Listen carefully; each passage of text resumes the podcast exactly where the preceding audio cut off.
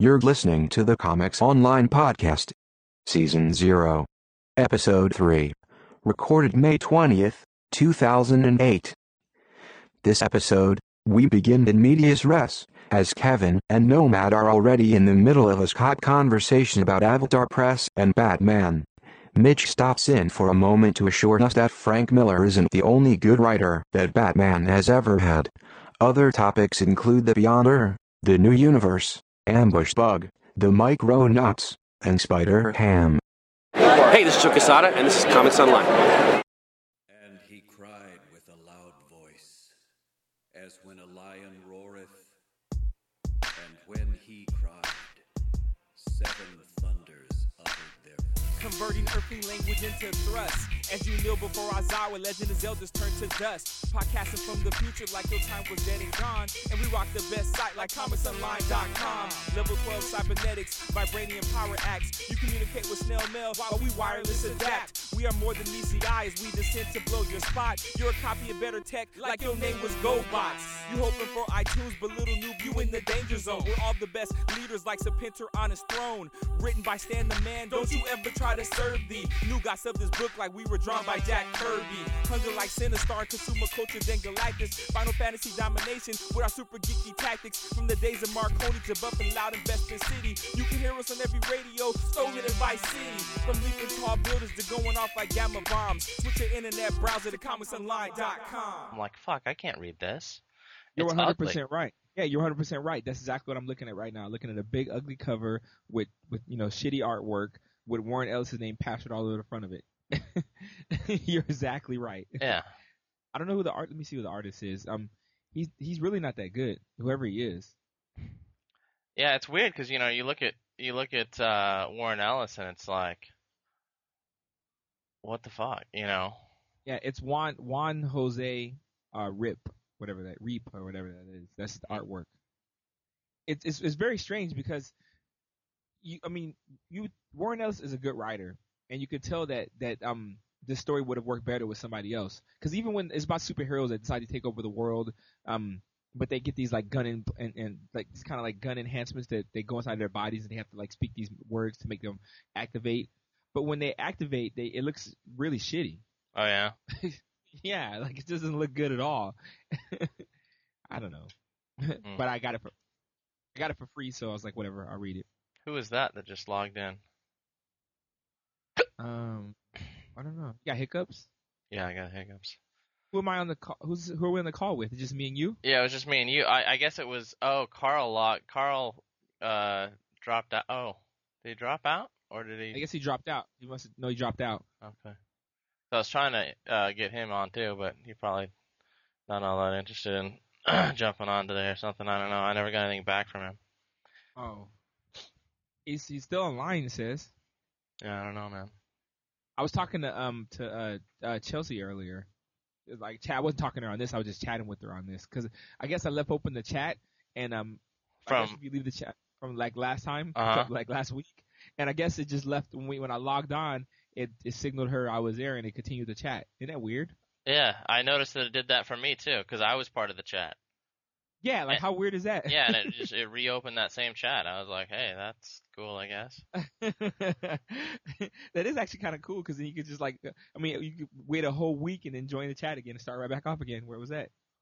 Yeah, no doubt. So who said they're coming online today? The Chelseas and Joey are the only people who really said that they were. Maybe Mitch. So, okay. So... We'll see. I don't know. Doom said he would be down to come on too. Yeah. So what I want to do today is I want to do two things. I want to do, the Nomad versus Chelsea Earth One.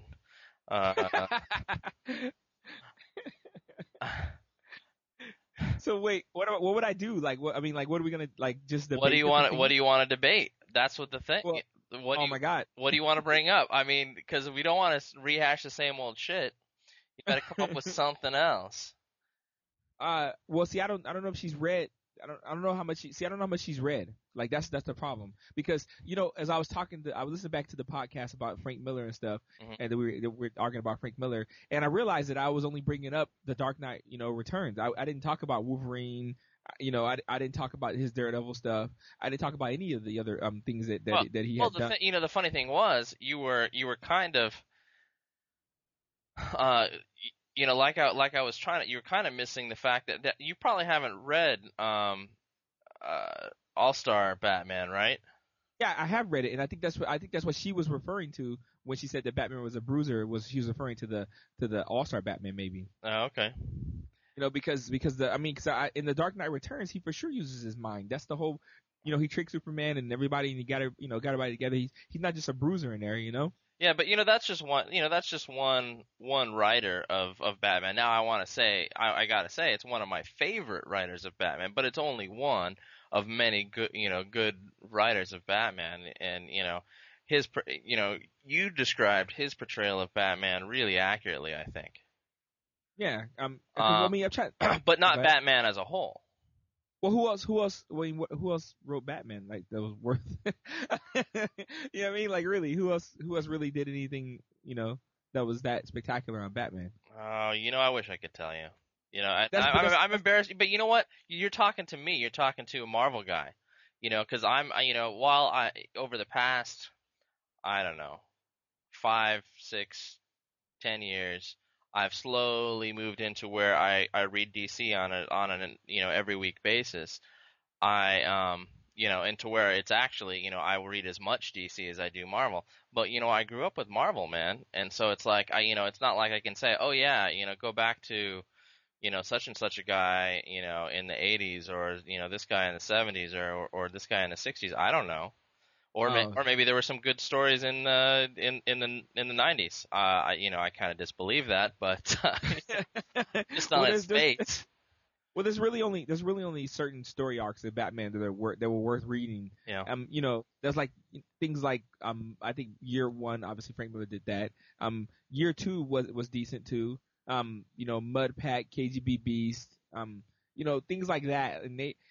You know, Norm Brayfogle was an artist back then. I forgot who was writing it, but they were okay. But none of them ever really achieved the level of, you know, the Dark Knight Returns or Year 1 that Frank Miller wrote. It just seems weird. Well, you know, those were just like, you know, those were big, you know, blockbuster style stories. When you talk about Dark Knight Returns or Dark Knight Strikes Again, or you talk about even All Star Batman, even though it's slow as shit. It's still an awesome story, you know, and it's still really super out on the edge and past the edge, you know. You know, trying to get him as grim and gritty as possible. And but if you look, you know, like when I first got into Batman, if you look back at the old Comics Online stuff, if you check out, I wrote a little thing called The Bat Books Suck, and it was actually one of our top 10. For a long time, because the title of it said "Bat Books Suck," and people were like, you know, people would click on it, and you know, because they were mad, and you know, back when people actually read the damn site, and they would, you know, and of course I go on to say, suck you into the story because they're fucking awesome these days, and they really were at that time. They were going, oh, here's Mitch trying to talk to me on Gmail. What storyline? I'm talking about. When Bruce Wayne was convicted of murdering someone, like Bruce Wayne Fugitive and all that, and that's when I dropped out. Yeah, it went into Robin, it went into Birds of Prey. You know, it was Batman Detective, Batman something or other. Batman Family were around for a certain amount of issues. Get on Skype, Mitch. All right. See, that's when I stopped reading Batman, was around that time, because I felt those stories weren't necessarily up to par. I liked Nightfall. You know, I didn't like Night Quest afterwards with the new Batman, and I think everything after that, like was it the one where the Gotham City got polluted, and then the one, you know, No Man's Land or whatever. No Man's Land. You know what? I read some No Man's Land, kind of I don't know, retroactively or whatever. I read them after they had been out for a while. I think I got a bunch in quarter bin or whatever, and they were okay. But I wasn't as thrilled with them as when I started reading all those with the Bruce Wayne Fugitive. There was like three series where it was Fugitive. Yeah. And I think before then it was like, there was a Joker thing. There was like a Joker, Emperor Joker or something. I don't know. They had Joker's Last Laugh. Was that it? Yeah. Maybe it was Last Laugh. Anyway, yeah, late '90s. And that's when I finally, maybe it was early 2000. I don't remember. Anyway. So you never read like the old KGBeast ones and Mudpack and all that stuff like that? No, man, I didn't. Here's the thing. Of course I've read, interspersed issues just that I happen to come across. Like I'll read other people's, like, my friend Josh was way more into DC than I was. He read DC as well as Marvel, and he would occasionally get something, and so I would read that. And another thing that I really enjoyed, and this is not necessarily Batman only, but that Superman and Batman Generations, the John Byrne thing. I tried reading it. I have it. I tried reading the physical copies because I had those too, and I just didn't get into it. But I guess I'll try to read the digital copies, and maybe it'll help or something. I don't know. Start from the first one. I really got hooked starting from the very first one. I like, for some reason, the artwork, like, Byrne looked better to me a long time ago, like when I was younger. Like now, I'm older, and it's almost like the Emperor has no clothes. Like I know people say that about McFarlane, but I think McFarlane is still good. I just think that that Byrne's artwork is kind of, I don't know, like something about it just doesn't really do it for me anymore. Really? Well, yeah. Did you used to like Byrne? Oh, I used to love Byrne. I used to pick books out just because it was Byrne. Like I loved all of his X-Men stuff. I loved all of his Alpha Flight stuff. I loved like every Fantastic Four. Fantastic Four, especially Fantastic Four. I mean, the cover he drew with Guardian holding up the thing and grabbing hold of it. Yeah, dude, that was awesome. I loved the Byrne Fantastic Four run. Yeah, exactly. And I mean, I loved the way he drew Galactus. I loved all that stuff. I even loved the reproduction of that cover he did with Man of Steel, where he had Superman doing the same thing. Mm-hmm. So I loved him in all those books, but just now I look at his artwork, and I think the transition point was with Next Men. I think that's what blew it for me. Next Men. When he came out with Next Men, I just lost interest in his art style. I don't know what it is. Really? You know what? There are some things like early Alpha Flight that I felt bad about, where I was like, dude, it's, it's too much crap. It kind of reminded me when Kirby would be, unfettered by an art director or whatever. I mean, I'm just making, throwing out accusations or whatever. Yeah. But, when you see these very stylistic artists and they go way into their own style, to where it's like, dude, I understand you like to do all these little blotchies, but chill out with them, okay? Yeah, no, I totally understand that. I totally dig that. That's why I don't. That's why I got like artists like John. Which when you start to make like every single book that Marvel has coming out, all Mitch, by the way. So what now? Invite Mitch. Oh, you're inviting right now? Yeah. Okay. And when are you gonna start recording? See, we might as well have been recording already. I actually have been since the beginning. Oh, okay. Hey, welcome, Mitch. Okay, maybe he dropped. Yeah, actually, it asked me when I first connect, and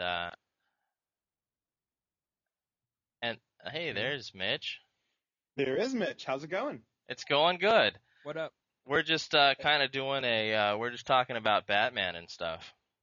Talking about Batman. Yeah, and talking about different. And, yeah, Batman and Byrne and because Nomad was talking about who he thought were the best writers of Batman. And he was like, well, there's Frank Miller, and he couldn't think of anybody. And frankly, neither could I, because of the fact that, I come from a real Marvel background, going back to my comic beginnings. I've always been partial to Greg Rucka. I liked the stuff he did. He got his start with the novelization of No Man's Land, and then was picked up doing some really interesting stuff on Detective Comics. Okay, now who was writing during the Joker Last Laugh and the Bruce Wayne Fugitive? Bruce Wayne Fugitive was Greg Rucka's sort of brainchild. Okay, good, because I was just saying that I really liked that. That's what got me into the Bat books. That's what got me hooked. You know, because when I first started working with Carl's predecessor George at Comic City, you know, I had this great deal where I got all these free comics, and I was like, well, you know, I'm getting already all my Marvel comics, so what else do I want? And so I would pick up this and pick up that. You know, I picked up a little Nightwing and Robin, and I was like, hey, this story arc here is really cool. So I started picking up all the Bat books, and that's when I really got into them.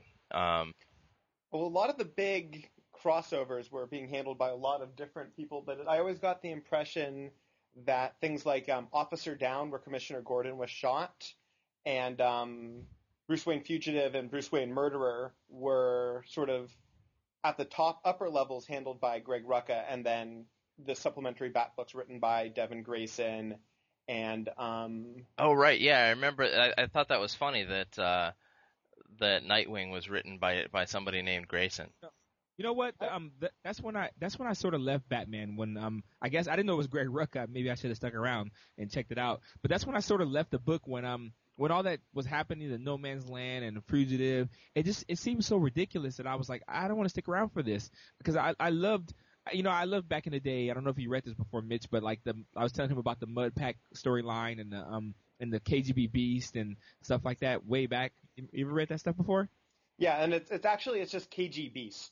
Oh, KGBeast, that's right, KGBeast. There's right. Not the two B's there. Now, Now, which was the turnoff for you, No Man's Land or Bruce Wayne Fugitive? Because there's something like a 4-year gap. Well, no, that's No Man's Land, because that was when that's when I first started to notice that there was something. Wasn't there something called Contagion also? All right, so it goes Contagion, where Azrael's crew lets loose a pretty nasty virus. Then there's Contagion 2, which is Ra's al Ghul and the Wheel of Plagues. Yeah, see, that's that up with Cataclysm, which was the earthquake. That flows straight into No Man's Land, where the U.S. government says, so we've had 2 plagues and a devastating earthquake. Let's just cut Gotham City off from the rest of the country. Yeah, so that's where I was out. I was out with the first Contagion.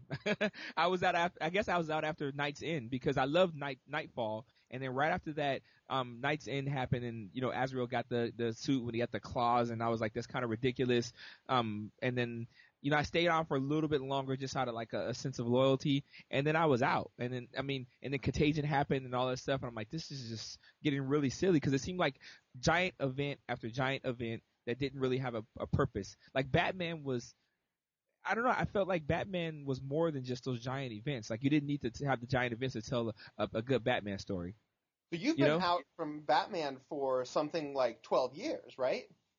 Is it 12? Has it been 12 years? Isn't that crazy? You're like, whoa. Oh my God. Oh my God. Bruce Wayne had his back broken right around the same time that Superman was killed. Wow, you're right. So I guess I have been gone for like 12 years. That's crazy. I would check out, if you're interested in not these big sweeping multi-Bat stories, which have been, you know, plaguing, I think, the Batman universe for a while. Grant Morrison's run right now is beautiful and it's self-contained. Brian Azzarello, the writer of 100 Bullets, I love him. Yeah, a great arc called Broken City. David Lapham. I just downloaded that. Matter of fact, I have to read it. I just got that. I heard about that on some other podcast actually, and I was like, I gotta go check that out because it sounded cool. He said that he portrayed the characters not as like these crazy supervillain guys, just like kind of like demented people that were like minds were broken because of the way they looked or their mental, all their ailments and stuff like that, or the misshapen bodies. You know, they're thugs and they're brutes, but they're not necessarily supervillains. And it's something I think Brian Azzarello does really well. If you like Broken City, have you read 100 Bullets? Of course. But you know what though? I have to admit, I stopped reading 100 Bullets also, and not because it was bad, but because it became too hard to follow. And I'm a pretty smart guy, right?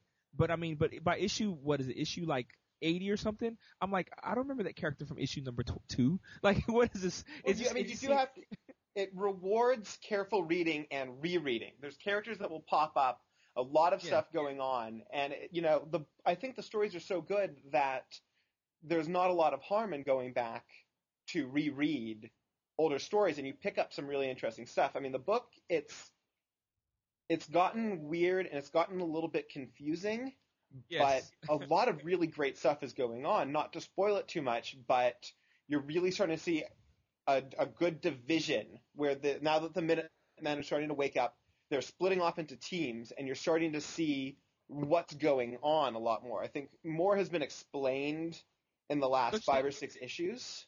Don't you think they could have shortened it or something, or I don't know, like gotten to the point sooner? Because I love the concept of the suitcase and the 100 untraceable bullets, and I love the chick from the beginning. I can't remember her name. Dizzy, yeah, Dizzy. And I love like all of it. I love the little small stories that were just barely tied to the original story. And then when they brought the concept of the Minutemen, I started to smell trouble because they brought up the concept early on, and they played around with it, but they really didn't get to the point. And I thought to myself that this is going to be a problem. And sure enough, that's a really valid point. They haven't done that sort of self-contained story. It's been very much, the big plot for a while now. In fact, I don't think they've done. They haven't done a really good standalone story since the one about Marilyn Monroe and John F. Kennedy. Yeah, you know what I mean? And it's just like, I don't know, like I know they're trying to, they want to sell books and stuff like that, but some stories are meant to end. That's what made like books like Sandman and stuff like that so good. I didn't want them to end, even Preacher. I didn't want it to end, but it ended and it was awesome. Like it lives on forever. Like I feel like 100 Bullets is going to go on for another 5 years. No. 100 Bullets.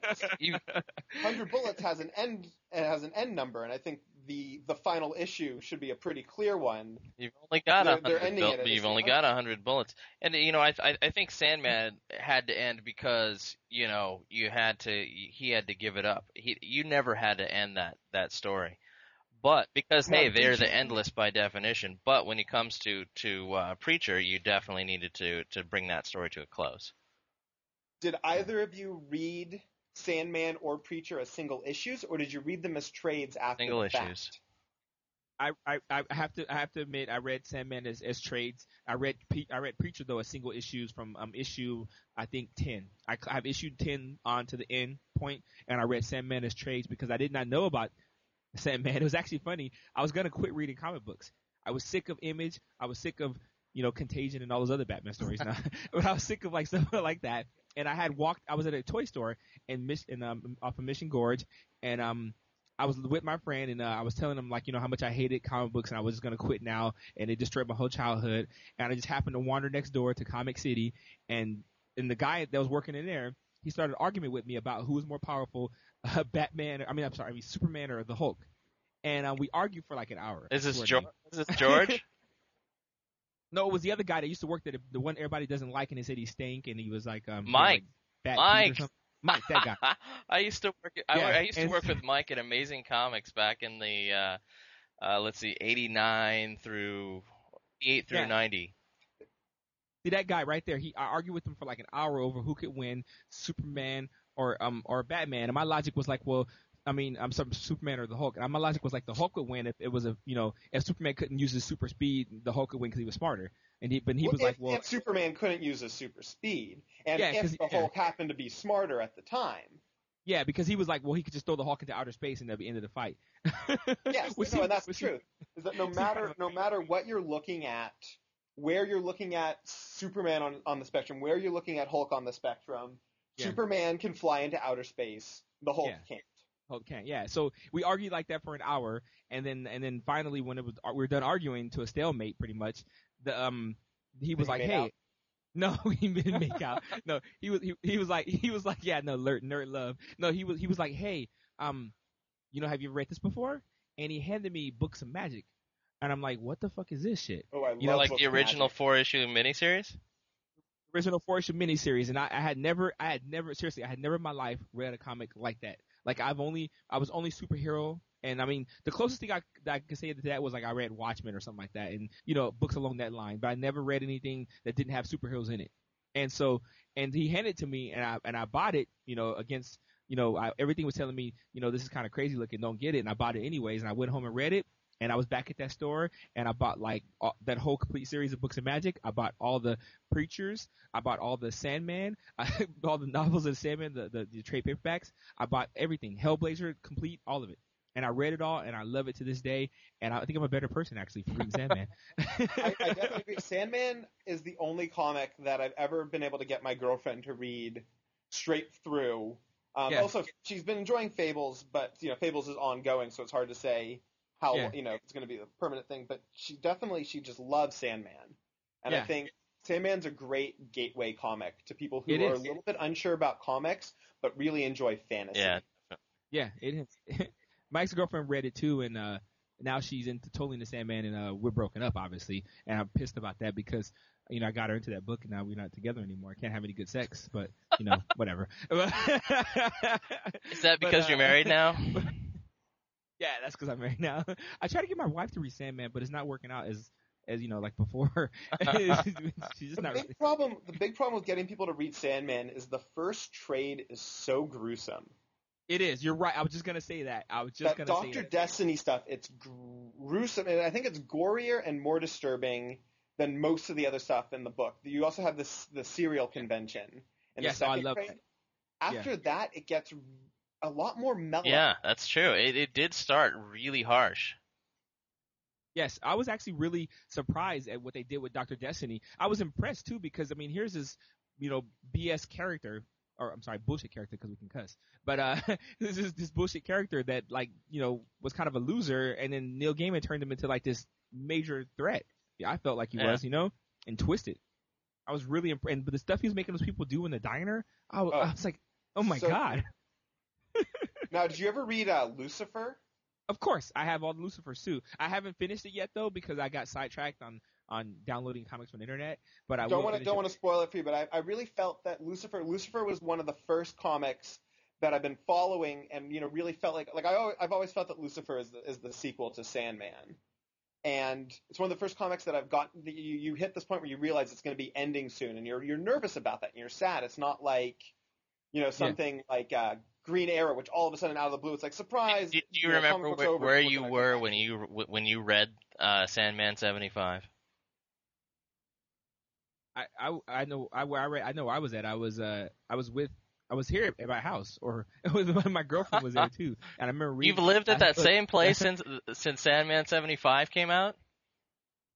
Oh, you know what? No. It was at the other apartment. I forgot I'm in another apartment now. It was I lived over on Avocado, and I had to shape paperback. And it was I had The Wake, actually. The Wake was the last one that I read. Right. I had the book, and then I read it, and I was so sad at the end of it. I was like, I want there to be more. And then I was happy that they came out with the companion, because I went and got the companion and I read that, and I found out all the inside scoop stuff and everything, which I thought was kind of cool, and I felt like I was reading it all over again. And I felt really inspired by that book. I wrote a lot of my music because I read Sandman stuff and got inspired to do it. I even named some of my songs, like, you know, after the titles from stuff that – or quotes or sayings from the book. This has been fun, guys. I've got to bounce, but I'll be back. Oh. On Friday for the Indiana Jones. All right, Mitch, podcast. Can't wait. Thanks for dropping in. You guys better go see it. Later. All right, talk to you later. Bye. You're going to be going as well, right? Yeah. Who, me? No. It's only 6:15. It's only 6:15. No. I don't mean dropping off of the Skype. I mean you're going to be going to see Indiana Jones on Thursday, so we can podcast about it on Friday. I guess so, because. I'm not sure. You don't have to, dude. It's I don't cool. like the. No, I mean, but I'm not sure about the way it looks though. Like it just looks. It looks as if they took everything that made every movie like that good, but without the soul. I mean, you know, I know I haven't seen it yet, but that's what the trailer looks like. Like, I'm so not interested in the trailer. Like, I watch it and I go like, okay, this is gonna happen here. This is gonna happen there. Okay, A, B. And see, and really? That's it, you know? Yeah, I mean, do you get the vibe too, or are you I don't know. Excited? I'm completely up in the air. It's like, see, the thing is, I love the first two movies. I completely love them. The third one, it was like, I liked it, and I totally watch it, but like, seriously, the every time I've watched it, I haven't watched it all the way through. I've fallen asleep, or I had something else to do. Or, you know, it didn't grab me. It's not one of these movies where it's like, oh, yeah, I got to watch. I've never watched that thing from start to finish ever. And, and I love the characters, and Sean Connery's great and everything. And that movie wasn't a great movie. And I am a little bit worried that the fourth one will be not great. But at the same time, they've had plenty of time to make it happen. And they... with all the hype and all that, and all the great things that I've heard about it, I'm kind of thinking that it might live up to expectations, and I sure. Well, aren't the ratings low? Aren't the ratings low though? Like, aren't they like 70% or something like that? I don't know. Yeah, on Rotten Tomatoes, I believe so. I can look real quick, but I mean, I think they are. Like, I just, I know George Lucas and Steve Spielberg mean well, but I mean, they've really been disappointing me lately. I mean, that shit with the Star Wars thing, I don't know if I can ever forgive him. Star Wars was those first three were just, I mean, the funny thing is, it's like, oh man, you look at the visual effects. Like, you know what? I almost want to go and do a fan dub of the first three and make them not suck. And, and re-edit them all together, really. I mean, not just a fan dub, but somehow make them not suck. And, even doing that, I don't know if it would help. I mean, I probably wouldn't. I mean, just because, I really just kind of, the whole Hayden Christensen Anakin is just, it's just one of those things you just, I'm just like, oh God, I never want to see this character again. It's not like, oh girl, I hate this character. He, ruined the character for me. From the kid to the regular Darth Vader. He made it shitty. It's like, yeah, he did make it shitty, but it's just depressing more than it. I'm mad. I'm just like, oh God. You're right. You're right. It's just like Jar Jar Binks being. Really, it is. Like, it is. Like, he's the other Jar Jar. The other Jar Jar. What was George Lucas thinking? I mean, we okay. I'm gonna sound like a really big, nerd or whatever, geek, whatever, but I don't give a fuck. But we've spent our whole lives watching those movies over and over again, quoting them, wearing quotes on our T-shirts. I mean, dressing like the characters. Having fun with it all, reading the books, everything. And then the guy takes it and just shits all over it because he wants to make a buck. Well, you know what? I don't think that. I don't think it's because he wanted to make a buck. Because if he wanted to make it, if all he wanted to do was make a buck, then all he would have had to do would be just to over merchandise and to just let people go nuts with it, to let other people make TV shows and movies with it, and he wouldn't have had to put himself into it. It's just that dude is no good at at creating prequels to Star Wars. He's old, I guess. I guess it's because he's old or something. And there's no way in hell that I believe that he wrote those before. That he wrote those first or something like that. Well, I mean, he plotted them. I mean, those are his plots. And but do you think is it a story that he did that after, or did he did it supposedly first and then they decided to go with the other three first instead? I don't know the story. I'm not that huge of a Star Wars geek. I love it. And I've been a fan since day one, since I was like, when did it come out? 77. So I was 5. I was 5 when it came out, and I remember going. Do you remember that theater in Mission Valley that eventually became a church down there by? Yeah, I do. Right across the street from the mall, I saw Jason versus Freddy there, but the last movie they showed before I think they closed it. Yeah. Actually, the last thing I saw there was I saw something. You know what I saw there? The last thing I saw there was the re-release of A New Hope. It was total bookends for me. That theater. That was it was so called funny. the Century 21, and you're like, oh, Century 21. That means there's 21 theaters. If you look back from today, you're like, oh, there's 21 theaters. No, that's just the name. That's just the name of the fucking theater. Yeah, just one theater. One bootleg. And I remember as a kid going there, and I probably saw Star Wars there at least 3 times in its initial release.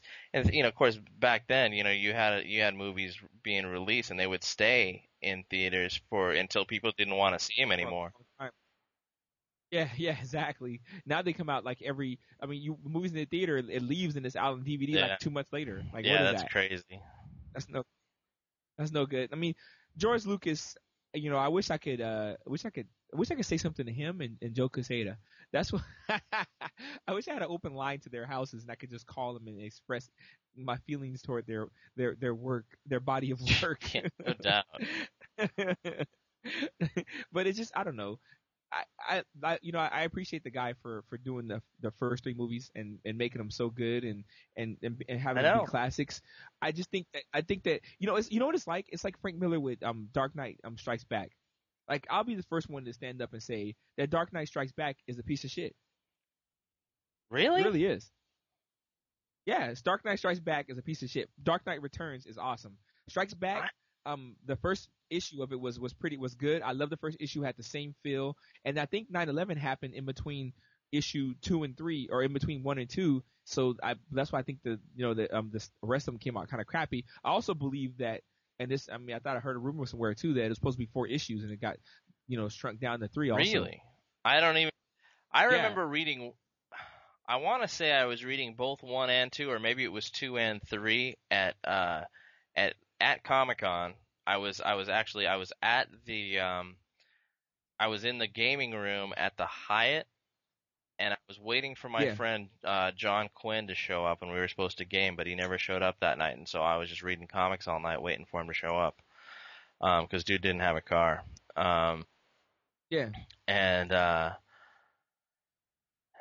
And so I loved it.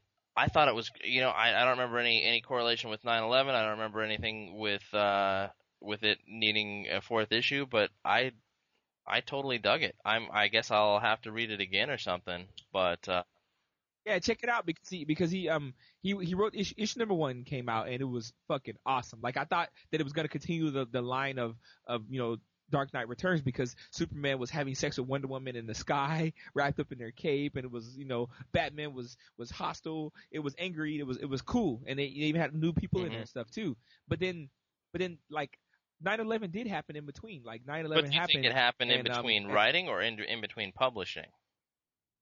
In between, I believe, in between writing, as far as I remember, because I remember. If you look up in, I think I read it in Wizard that Frank Miller actually tried to put references. He shoved in like things about 9/11 into the book, like later on, like he shoved it in there. It didn't really kind of fit. He kind of changed the story and modified it and stuff. And if you notice the art, even the artwork on number 1 is it's not Dark Knight, but it's like it's not really crappy. But number 2 and 3 artwork just went shitty. Like, it was just whole spreads of shitty artwork. The people weren't even detailed anymore. It's almost like he didn't care.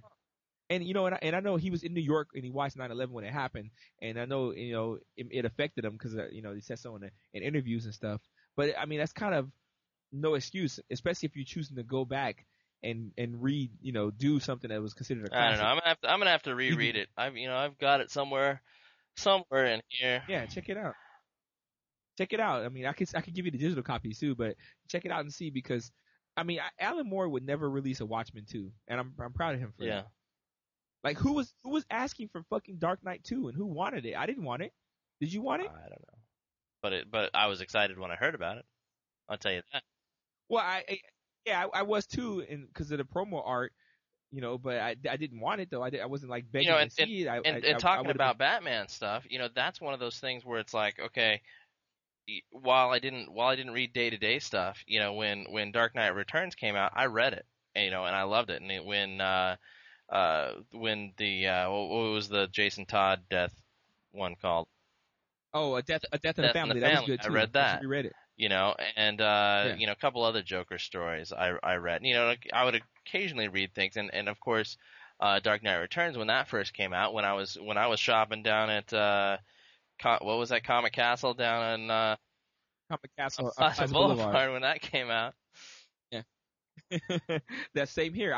That's so crazy that we're both in that store when Dark Knight came out, and I didn't see you in there. Like, we could have been standing right next to each other, browsing comics, wondering what we could spend our meager money on.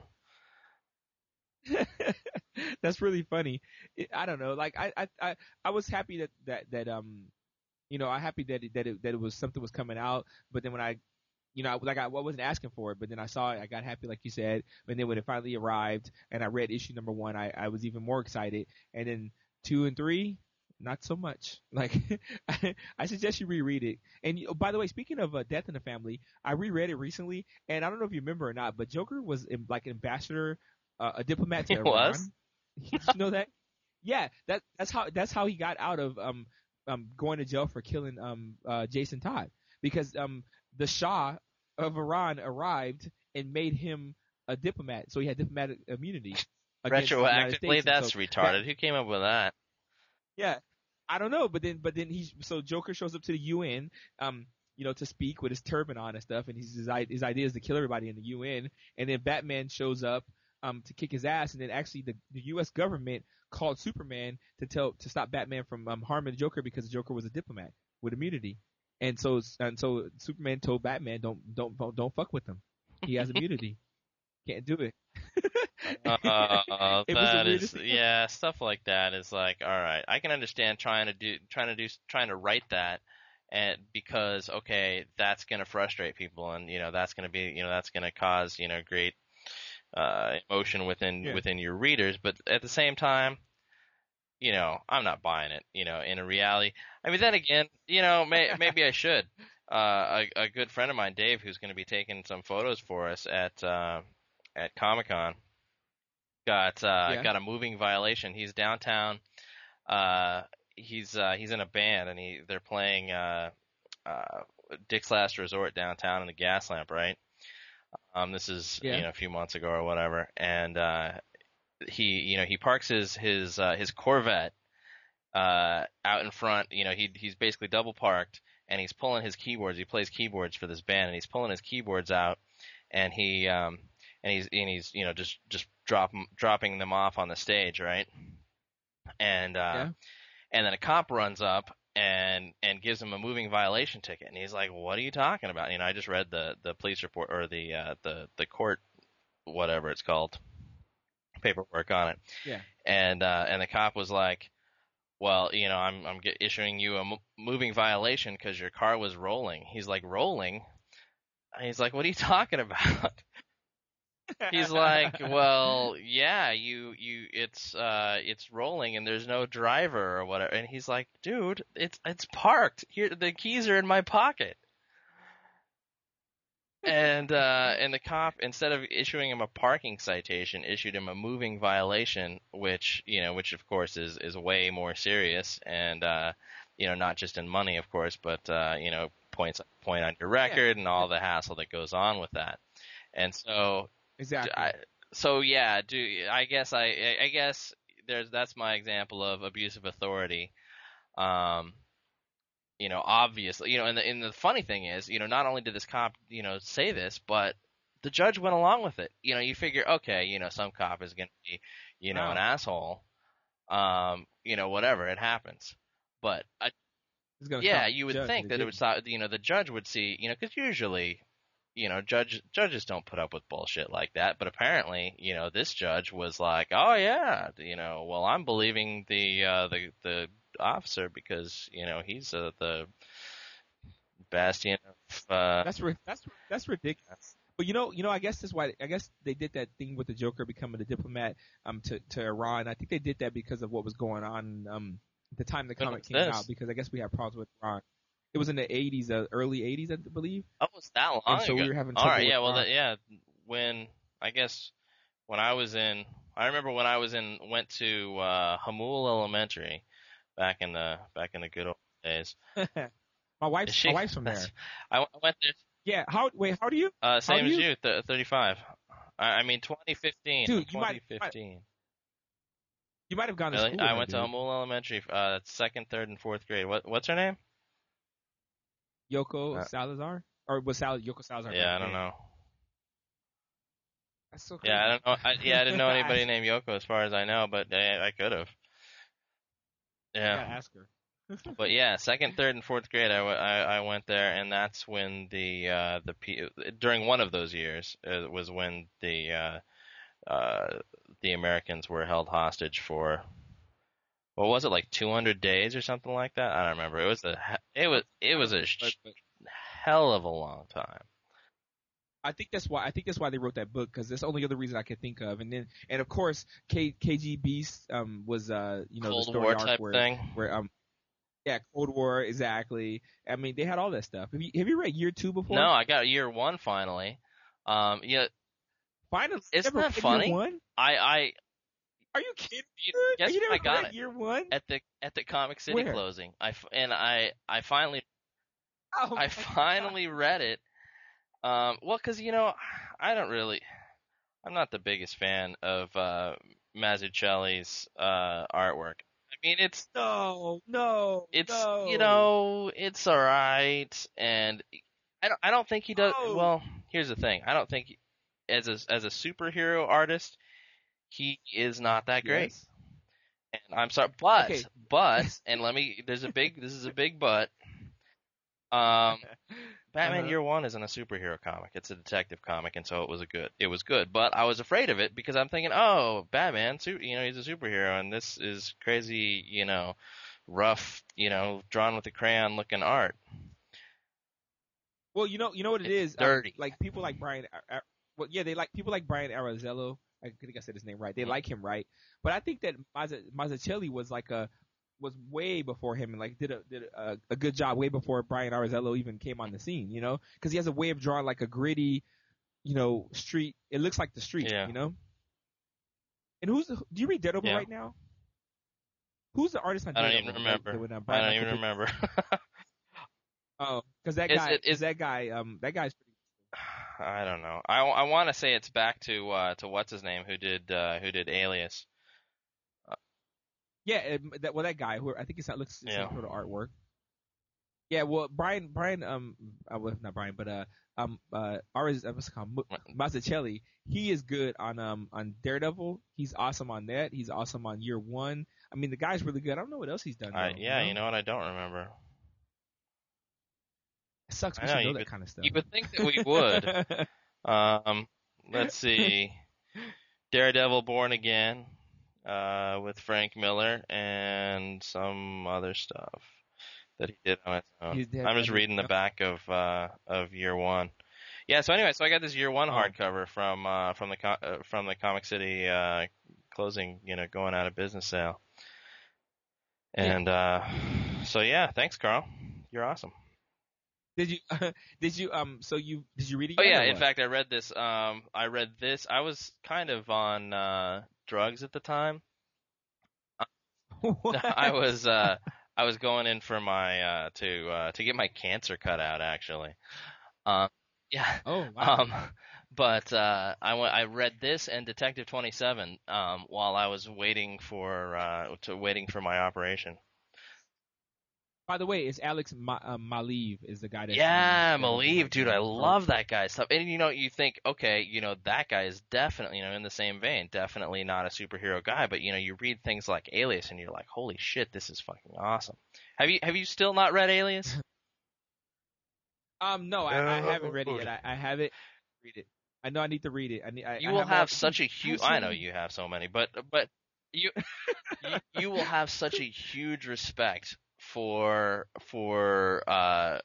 him and for Bendis, and you'll just be like, wow, you will not see the Marvel universe the same. You're like, you will say, like me, I want every Marvel comic to be just like this.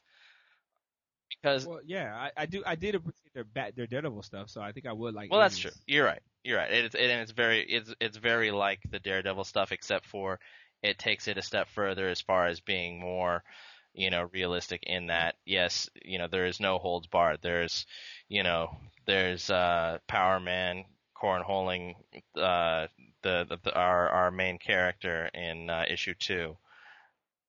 There's that's awesome. By the way, that have you seen the Batman Mask of the Phantasm, right? The cartoon. Yes, but not. I don't think I saw the whole thing. I don't own it. What? I don't know. Dude, we reviewed it for Comics Online. Actually, Aaron reviewed it for Comics Online, and he said he loved it. He said he loved it, and I will watch it at some point, but I have not.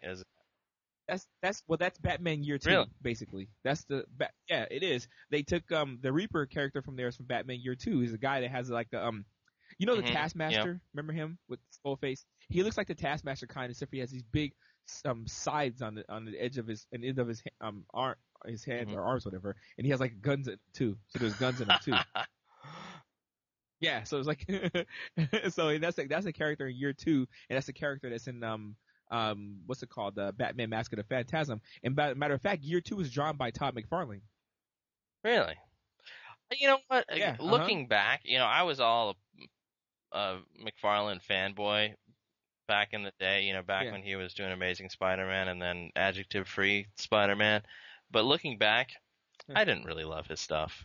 You know, you know what? Okay, let me put it to you this way. Today, I don't love his stuff.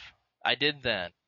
You know what? I really don't. I look back and I'm like, you know, because I've opened up some of these, you know, some of my old boxes and looked at some of these old things, and I'm like, his art is not very good. It's not.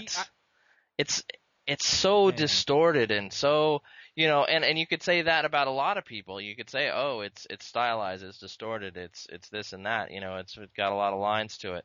You could say the same thing about Bill Sienkiewicz, and it was somebody who I love. But you know, right now I'm just like, you know, maybe it's because it represents the worst of comics. Maybe it's because it represents the beginning of the 90s that signaled the end of good superhero comics for you know, the better part of a decade. I hear you. But, you know, it's you know, Quesada said the same thing. But, you know, Quesada's a dick, and he can't draw either. Well, I mean, he can't draw himself. You know, back in the day, if you look at his early stuff, if you look at his early Batman stuff, he didn't suck. I don't know what happened since then, but... No, he did. Well, he drew Ash, and Ash was a fireman that fought a guy who looked just like the Joker. Really? And he did, a Joker with earrings. And it was an awful book, and then went downhill from there. And he did the father stuff and all that stuff. I mean, the last good thing he did was that the Kevin Smith Daredevil. I think that was him. Yeah, that was the last good thing he did. Other than that, it was awful. But McFarlane, I can go back and I can read his artwork just because it looks good to me. Like I didn't even care so much about the story. So the artwork just looks good. Like when he did the Hulk, I like the way he drew the Hulk. To me, his Hulk, his drawing of the Hulk is like the defining Hulk. I think. You know,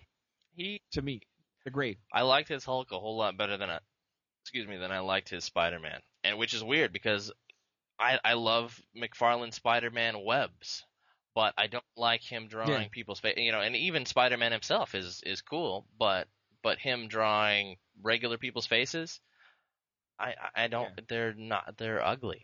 They're I don't know. I kind of like them. Really? And I like his. I think his Venom is the best Venom. Well, you know, he definitely did a great Venom. But overall, I'm not. You know, I'm.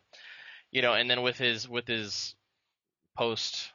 Image or post Marvel or whatever you want to say activities, just the way he's just kind of been, you know, completely full of himself and, you know, I can do anything and I'm going to buy the world's most expensive baseball and I'm going to, you know, get in legal fights with Neil Gaiman who may or may not be as sainted as we all think he is, but, you know, I've saint. But him versus Todd McFarlane, who in interviews always is, you know, full of himself, versus the guy who's self-effacing, you know, which are you going to think is, you know, more truthful? Well, I'm going to go with Gaiman. Sorry. Well, you know, that's true. And I mean, McFarlane's artwork, I wouldn't, you know, I don't really care so much about his Spawn stuff right now, but I love the Spider-Man, I love the Batman, I love the Hulk, I loved all that stuff like that. I love this portrayal of Wolverine. I think the fight between Wolverine and Hulk that he did was one of the best ones I think ever. I think that cover of the Incredible Hulk, where it's the Incredible Hulk is almost too big for the cover and he's pushing the letters away. I think that's you know, awesome I used cover. To have a McFarlane poster on my wall. Now that you mention it, it was the Wolverine with the Hulk reflected in his claws. I used to have that poster on my wall. But if you look close at it though, I think he messed up a little bit. Like the hand looks a little odd. Like it's going in the unnatural direction. That happens a lot. But it's when you blow it up to huge proportion. Well, let's just say that not everybody is Alex Ross. Well, you know, Alex Ross is pretty cool. Like, I heard him interviewed on another podcast, and he seemed like he had a lot of opinions, and he talked about the whole thing about Frank Miller being the defining Batman also, and he had the same argument that other people have done Batman, and Frank Miller's not the defining Batman, but he never gave a name, he never gave a name, so what's the name? He never gave a name. What do you mean? Like, he never gave another name to say that this person was a really good Batman writer and also. Oh, like, okay. Miller. Like, no one ever gives a name. Yeah, well, at least we've got is it Rucka or Rucka? I always want to say Rucka in my head, but I think Mitch was saying Rucka earlier, so I'll go along with that. Yeah, I said Rucka too. But Rucka, I mean, Rucka's like he's a newbie, well, basically. Hey, but if he writes a good story, then great. Well, true, but I don't like. I think Frank Miller has more. He's got more years behind him and more credibility because he's been around for so long. Yeah. You know what I mean? It just what do you think about Warren Ellis though? Like as a you know what? Writer, I love almost everything that I've written. Some of his stuff goes overboard. Like if you read Dr. Sleepless, I'm just like, oh dude, I am. I just downloaded that. Is that bad? I don't know. I'm going to give it another shot at some point. But I read, like, the first two issues, and I'm like, dude, I'm a little too blown away. It's just too much. It's one of these things like, did you ever read that God, I wish I could tell you who wrote it. There was this story. It was like Vertigo, and it was called The Filth. That's Grant Morrison, dude. That, I was like, The Filth was a good description of it because I was just like, it's too much for me. It's just too rough, And I guess I'm just kind of into different things at different times in my life, because like back in the day, back when Marvel's Epic Comic line did. Do you remember The One?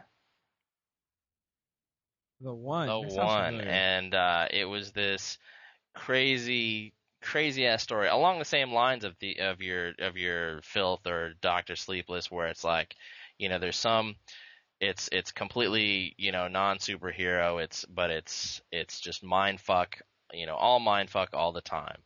And, but there's a story to it if you pay attention, if you can follow along, and like these others, it's really challenging, can you follow along? And enjoy the story. Sometimes I don't want to follow. Yeah, along. Well, and that's the thing, and that was the thing with Dr. Sleepless. I was like, dude, and I love Fell. Fell can do no.